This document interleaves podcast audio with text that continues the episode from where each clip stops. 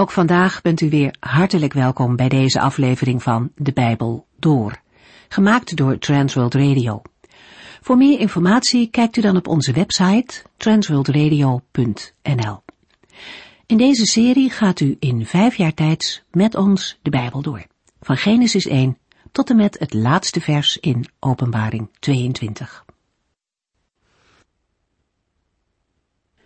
Graag wijs ik u even op onze website transworldradio.nl.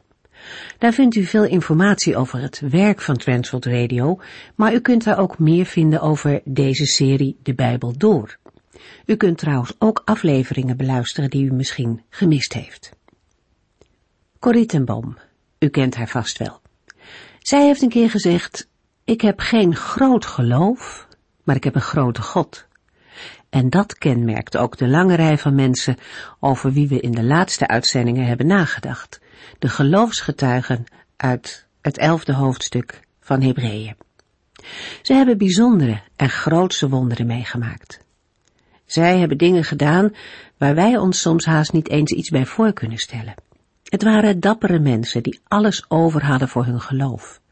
Mensen die niet opgaven, zelfs niet toen sommigen van hen de marteldood stierven. Allemaal vertrouwden ze op de Heere God, die ze niet fysiek konden zien, maar in geloof hielden ze hem voor ogen. De schrijver van deze brief geeft de lijst als voorbeeld voor christenen van nu, om ons aan te moedigen om ook volledig op de Heere te vertrouwen. Vandaag beginnen we in hoofdstuk 12, waar hij zegt dat we met volharding onze wedloop moeten blijven lopen, terwijl we zien op Jezus, die ons de weg wijst en ons einddoel is. Net zoals de oud-testamentische gelovigen en ook de Heer Jezus zelf met vijandschap te maken hadden, krijgen ook christenen te maken met weerstand. In het ene gebied is die tegenstand groter of anders van aard dan in andere, maar overal hebben christenen ermee te maken. De Bijbel moedigt ons aan om onze hoop te blijven vestigen op de Heer Jezus en het geloof niet los te laten als er strijd is.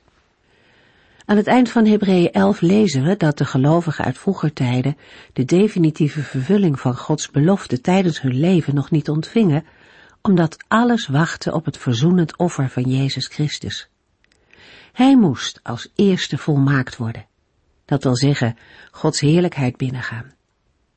En nu Christus gezeten is aan de rechterhand van God de Vader, is deze heerlijkheid voor alle gelovigen binnen bereik. Laten we verder lezen in Hebreeën 12. De schrijver van Hebreeën schildert in hoofdstuk 12 vers 1 het beeld van een groot stadion of arena, waarin hardlopers bezig zijn met een wedstrijd. We lezen in Hebreeën 12 vers 1 Nu zo'n grote menigte van getuigen ons ziet en aanmoedigt, moeten wij alles afleggen wat ons hindert en ons bevrijden van de zonde die zich aan ons vastklemt. Wij moeten de wedstrijd voltooien die voor ons ligt, zonder op te geven. In vers 1 worden de gelovigen van nu voorgesteld als lopers in een wedstrijd. De wedstrijd is nog niet afgelopen, maar is nog in volle gang. De lopers hebben nog een heel stuk voor zich. Vanaf de tribunes kijken de geloofshelden uit het verleden toe en moedigen de hardlopers aan om vol te houden en de wedstrijd uit te lopen. Het gaat in vers 1 om een beeldspraak. De schrijver van het Bijbelboek Hebreeën zegt nog niets over de toestand waarin de geloofshelden van vroeger zich bevinden. Maar ze hebben het eind van de race al bereikt. Toch zal, bij wijze van spreken, de prijsuitreiking op hetzelfde moment plaatsvinden als van de huidige lopers. In Hebreeën 11 vers 40 hebben we gelezen, zonder ons zullen zij de volmaaktheid niet bereiken. Dat wil zeggen, zonder ons zullen zij de beloning niet ontvangen. Ook suggereert de schrijver hier niet dat de geloofshelden van vroeger tijd met de gelovigen van vandaag communiceren. Zij bemoedigen de gelovigen van nu met hun voorbeeld, met hun getuigenis, zoals dat van Gods wegen in de Bijbel is opgeschreven. Hun toejuichingen en aanmoedigingen zijn de woorden uit de Bijbel. die uit hun mond of over hen zijn opgeschreven. Zo spraken zij als het ware in het heden. Op de eretribune zit de Heer Jezus, naast God de Vader. Op hem moeten zij letten. Eens liep hij ook de wedloop van het geloof. Hij moest tijdens die geloofswedstrijd zelf door de dood aan het kruis heen. Maar hij ging verder door het geloof. Hij geloofde in de prijs, de vreugde welke voor hem lag, namelijk de ereplaats naast God de Vader. Niet voor niets heet hij hier degene die ons de weg wijst, of, zoals we in andere vertalingen lezen, de leidsman en voleinder van het geloof. Hebreeën 12, vers 2. Daarbij moeten wij blijven kijken naar Jezus, die ons de weg wijst. Hij is het doel van ons geloof. Hij kon zich aan het kruis laten slaan en de schande negeren, omdat hij wist welke blijdschap hem te wachten stond. En nu zit hij aan de rechterzijde van de troon van God. Wegwijzer of leidsman zijn houdt in dat de Heer Jezus Christus de eerste was van een groep die hem volgt. Hij is het doel van ons geloof. Dat wil zeggen dat hij als eerste het volledige doel van de geloofsweg bereikte, namelijk de heerlijkheid van God. We lazen, en nu zit hij aan de rechterzijde van de troon van God. Precies dat doel moet de lezers van Hebreeën, maar ook ons voor ogen staan. Het doel van ons geloof moet ons voor ogen staan als de zonde ons van het volgen van Jezus Christus aftrekt. Dit doel moet ons voor ogen staan als tegenstanders onze levensweg lijken te versperren met vervolging en verdrukking. Met de zekerheid en het uitzicht op de blijdschap die ons te wachten staat, zullen gelovigen vandaag, in navolging van de Heer Jezus Christus, door de verdrukking heen gaan, omdat er aan het eind van deze wedloop van het geloof een beloning is, namelijk eeuwig bij Hem te zijn, in Zijn heerlijkheid. We lazen in het eerste deel van Hebreeën over het gevaar van af te drijven van het geloof. Dat wil zeggen van alleen maar hoorders te zijn en verder niet door te groeien in het geloof. In het laatste deel van Hebreeën waarschuwt de schrijver de gelovigen voor het gevaar om stil te staan. Hij zegt wij moeten de wedstrijd voltooien die voor ons ligt, zonder op te geven. Een van de grootste gevaren in het leven van een christen is stagnatie of zelfs stilstand van het geestelijk groeiproces. De apostel Paulus schrijft aan de gelovigen te Korinthe in 1 Korintiërs 3 vers 1 tot en met 11 Broeders en zusters, toen ik bij u was, kon ik u nog niet toespreken als geestelijke mensen. U leidde uw eigen leven en deed uw eigen zin. Uw verhouding met Christus was nog zo pril dat ik u alleen maar melk kon geven. Vast voedsel was te zwaar voor u, en dat is helaas nog steeds het geval. Ook nu nog wordt u door uw eigen verlangens beheerst, want als u jaloers bent en elkaar niet kunt verdragen, wordt u blijkbaar door uw eigen verlangens beheerst. Dan bent u net als de ongelovige mensen. Als de een zegt bij Paulus te horen en de ander bij Apollos, is dat erg menselijk geredeneerd. Wie is Apollos en wie ben ik? God heeft ons willen gebruiken om u tot geloof in Christus te brengen. Ieder van ons, zoals de Heer het ons opgedragen heeft. Ik heb het geloof in u geplant. Apollos heeft het verder verzorgd, maar alleen God kon het laten groeien. De planter en de verzorger zijn niet belangrijk, maar God wel. Hij geeft de groei. De planter en de verzorger kunnen niet zonder elkaar. Ze krijgen allebei de beloning die hun toekomt, afhankelijk van het werk dat ze deden. Wij zijn Gods medewerkers en u bent Gods akker, of anders gezegd, Gods gebouw. God heeft mij het voorrecht en de kracht gegeven om als een goed architect de fundering te leggen waarop een ander voortbouwt. Natuurlijk moet iedereen wel oppassen hoe hij daarop bouwt, want een andere fundering dan Jezus Christus mag niemand leggen. In Hebreeën 5, vers 12 tot en met 6, vers 6 lazen we ook al over deze dingen. Nu u al een hele tijd christen bent, zou u eigenlijk anderen moeten onderwijzen. Maar u bent helaas zo ver teruggevallen dat de eerste beginselen van het christen zijn u weer moeten worden bijgebracht. U bent net baby's die geen vast voedsel kunnen verdragen en daarom nog melk moeten drinken. Als iemand nog op melk moet leven, blijkt daaruit dat hij als christen niet erg ver gevorderd is. Hij kent nauwelijks het verschil tussen goed en kwaad. Hij is nog een baby. Zo zult u de zwaardere kost nooit kunnen verdragen. Die zwaardere kost is voor hen die goed en kwaad uit elkaar kunnen houden. Zij kunnen opgroeien tot volwassen christenen. Daarom is het niet goed telkens weer terug te gaan naar wat wij in het begin over Christus hebben geleerd. Wij moeten verder gaan en volwassen christenen worden. Het heeft weinig zin er nog eens over te beginnen dat wij ons moeten afkeren van daden die tot de dood leiden, maar dat wij op God moeten vertrouwen. Wij hoeven ook niets meer te leren over de verschillende dopen en het hand opleggen, over het opstaan van doden en een eeuwig oordeel. Als de Heere het goed vindt, zullen wij nu verder gaan met andere dingen.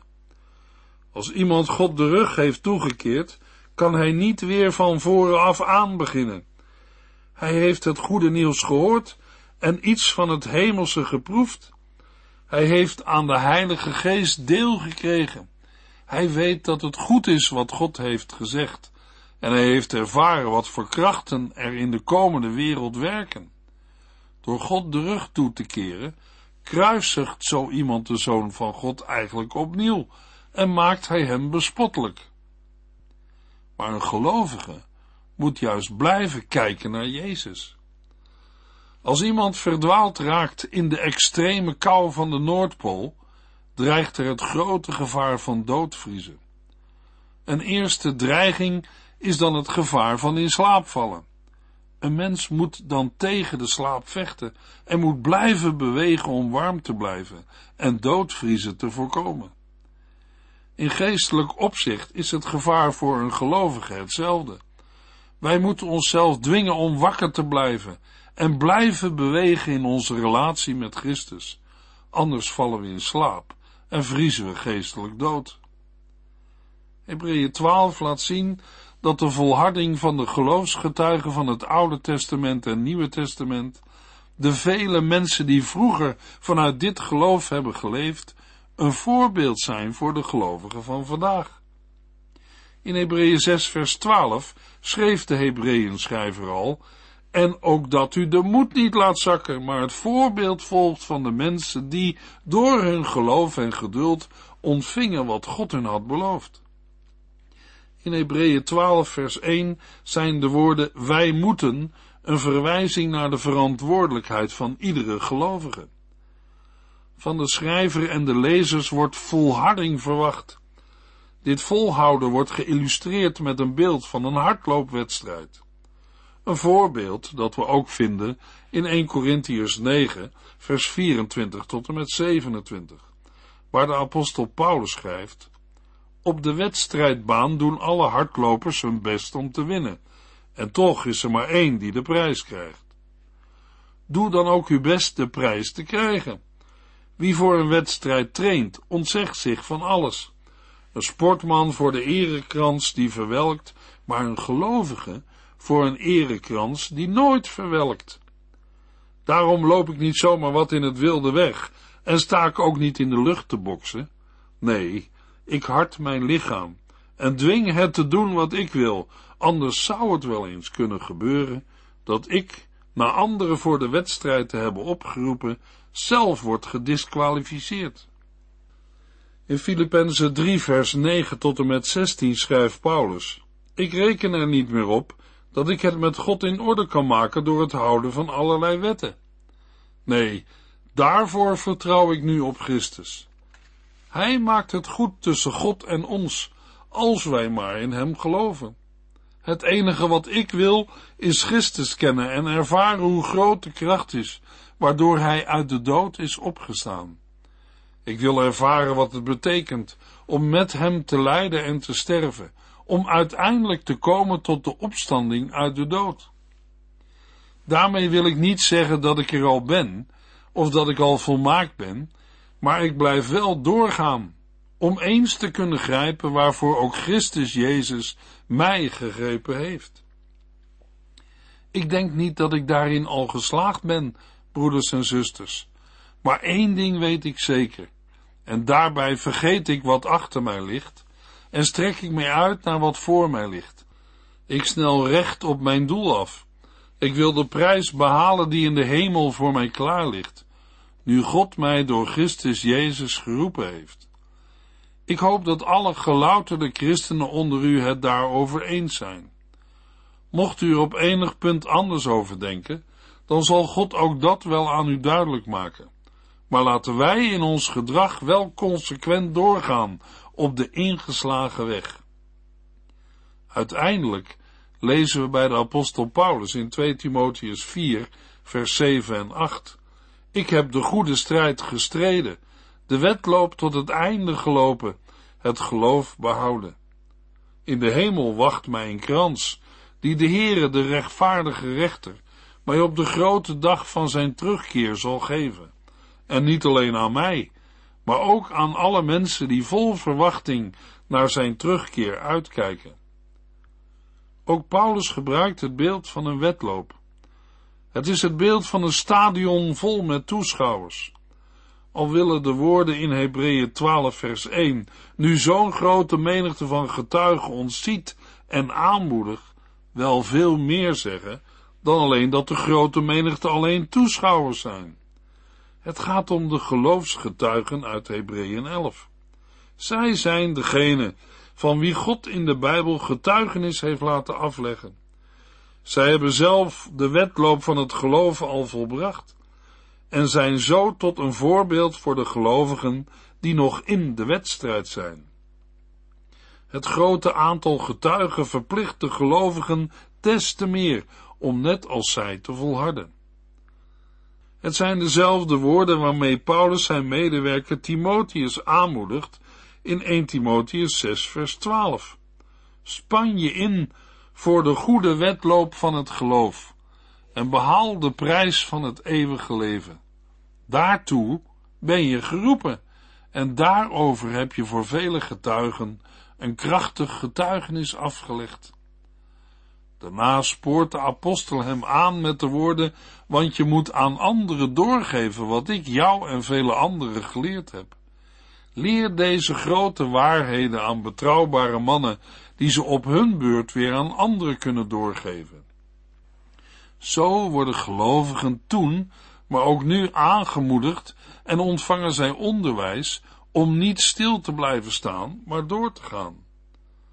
Soms zijn er bij dit doorgaan dingen die een gelovige hinderen. Vandaar de oproep, wij moeten alles afleggen wat ons hindert. Om in het voorbeeld van een hardloper te blijven, een hardloper moet zich zo licht mogelijk maken.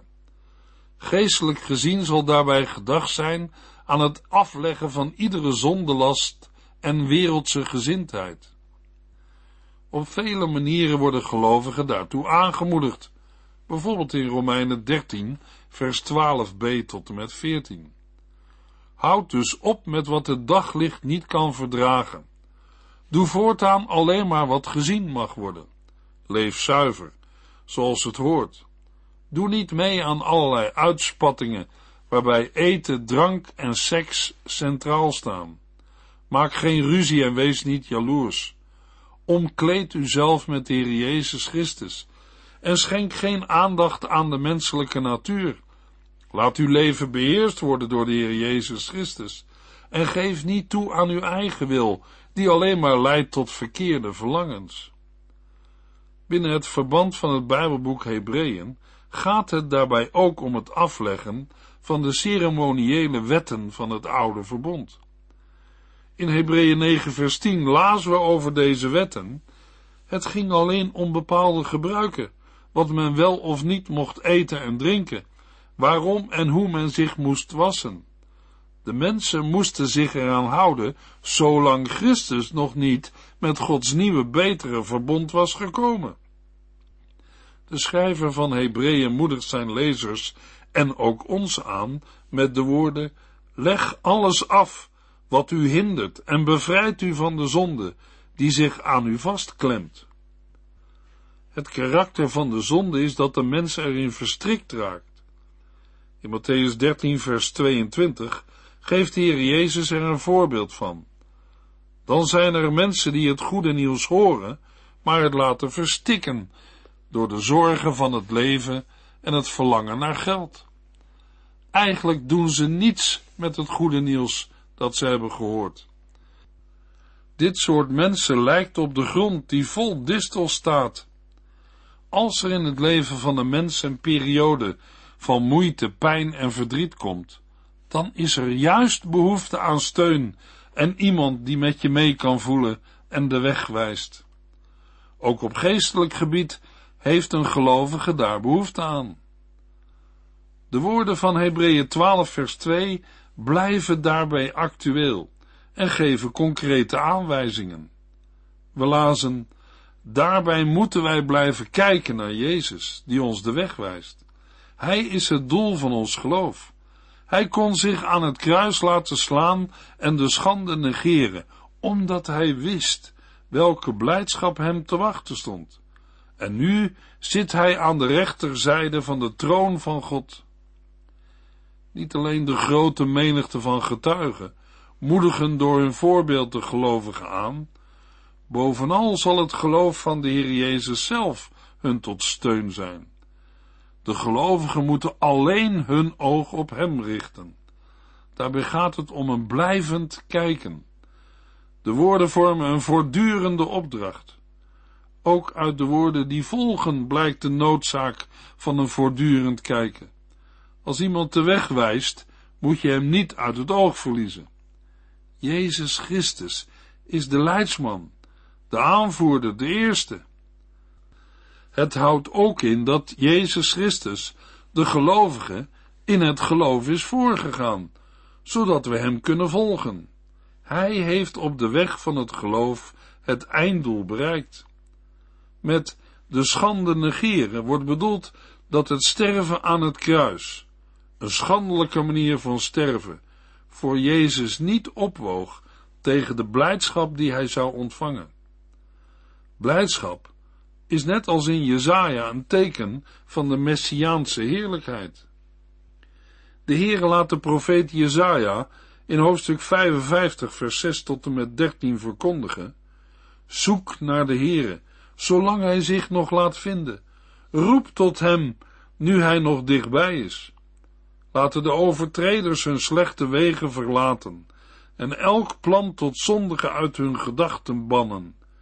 Laten zij naar de Heere onze God terugkeren.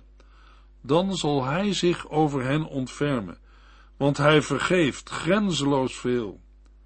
Mijn plannen zijn niet dezelfde als die van u, en mijn gedachten zijn niet uw gedachten. Net zoals de hemel hoger is dan de aarde, zo zijn mijn wegen hoger dan die van u. Evenzo zijn mijn gedachten hoger dan de uwe. Zoals de regen en de sneeuw vanuit de hemel naar beneden komt en op de grond blijft liggen om de aarde water te geven, het koren te laten groeien, zaad voor de boer en eten voor de hongerigen te produceren. Zo is mijn woord ook. Ik stuur het uit en het levert altijd vrucht op. Het doet alles wat ik wil en bereikt datgene waarvoor ik het wegstuur. U zult in blijdschap en vrede leven. De bergen en heuvels, de bomen op het land, de hele wereld om u heen zullen blij zijn. Waar eens doornstruiken groeiden, zullen cipressen staan. In plaats van distels zullen struiken uit de aarde opschieten. Dit wonder zal de naam van de Heere beroemd maken en zal een eeuwig teken zijn van Gods macht en liefde, waaraan nooit meer een einde komt. Jezus Christus kon zich aan het kruis laten slaan en de schande negeren, omdat hij wist welke blijdschap hem te wachten stond. Het is de blijdschap van de eeuwige heerlijkheid, van de komende eeuwige blijdschap, waarover we al in het Oude Testament lezen. Net zoals de Heer Jezus volhield in zijn lijden en sterven, worden de gelovigen opgeroepen vol te houden en niet op te geven. Christus is het doel van ons geloof. Ziende op Hem wordt ook van een gelovige verwacht te verdragen en te volharden. Van de Heer Jezus Christus werd in Hebreeën 1 vers 3 al gezegd, Hij beheerst alles met zijn machtig woord.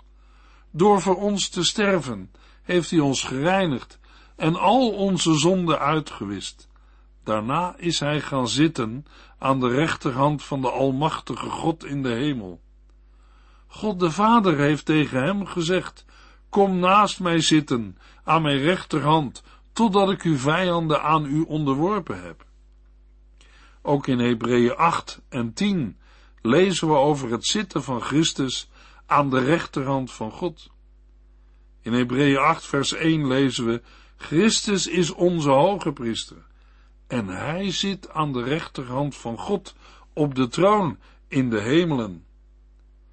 Uit onder andere Hebreeën 10 vers 12 blijkt dat Christus nog altijd aan de rechterhand van God de Vader zit. Daar wacht hij totdat zijn vijanden aan hem onderworpen zijn. In de volgende uitzending lezen we Hebreeën 11 vers 3 tot en met 8. U heeft geluisterd naar De Bijbel Door, in het Nederlands vertaald en bewerkt door Transworld Radio. Een programma waarin we in vijf jaar tijd de hele Bijbel doorgaan.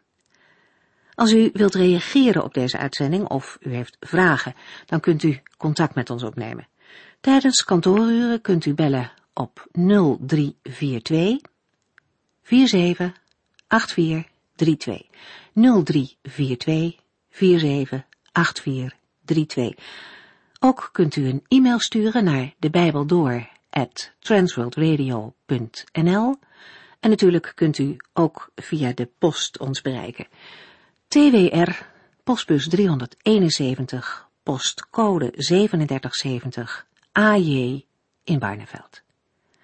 Dit programma werd gepresenteerd door Cor Weda en Ike André. Techniek was in handen van Odin van Voerkom. En wij allemaal bedanken u voor het luisteren. Graag tot de volgende keer.